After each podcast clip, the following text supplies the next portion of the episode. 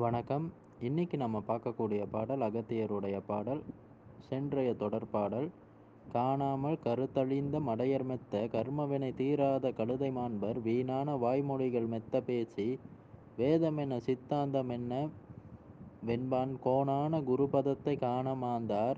குவலயத்தில் மெத்த உண்டு கண்டு தேறு தேனான மதியமுதம் பானம் பண்ணு திறமான சிந்தையடான் நாதமாமே. பாடலின் பொருள்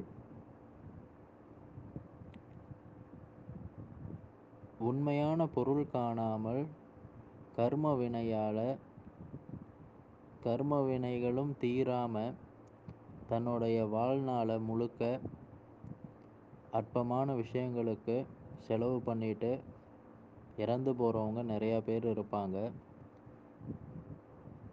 வெறும் ஞானம்ங்கிறது வாய்மொழிகளில் மட்டுமே இருக்குமே தவிர்த்து தன்னுடைய பயன்பாட்டிலையும் பயிற்சியிலையும் இருக்காது. ஆக அந்த மாதிரி வீணான வாய்மொழிகளை மட்டும் வச்சுக்கிட்டு இருந்தாலும் முடியாதுப்பா. தீராத கர்ம வினைகளால் அடிபட்டு கிடந்தாலும் முடியாதுப்பா. வேதாந்தம் சித்தாந்தம்னு சொல்லுவாங்க. ஆனால் கோணான குருபதத்தை காண மாட்டாங்க. கோணான குருபதம்னா நமக்குள்ளே இருக்கக்கூடிய இறை குரு பதம் அதாவது தன்னுடைய சுழுமுனா நாடி அந்த அதை வந்து காண மாட்டாங்க.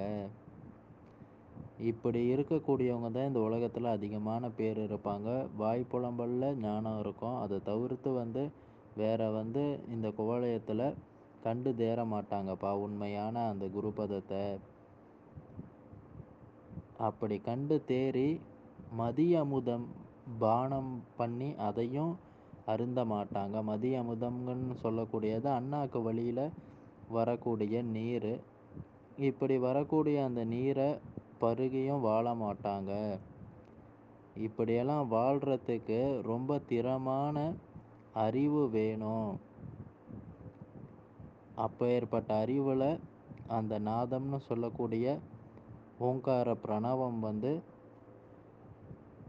நிறைஞ்சு இருக்கு ஆக மனிதனாக பிறந்த நாம் கொஞ்சம் வந்து சிந்திச்சு நேரங்களை வந்து அதுக்காண்டி ஒதுக்கி தன்னோட வாழ்நாளில் அர்ப்பணம்னா இறை அர்ப்பணம் ஒன்று மட்டும்தான் நினச்சி வாழணும். மற்ற எதுக்குமே வந்து நாம் அர்ப்பணம் பண்ணணும்னு அவசியம் இல்லை ஆக இறை அர்ப்பணத்துக்கு முக்கியமாக வந்து ஒரு மனிதனுக்கு தேவை என்னன்னு கேட்டால் ஆன்ம அர்ப்பணம்.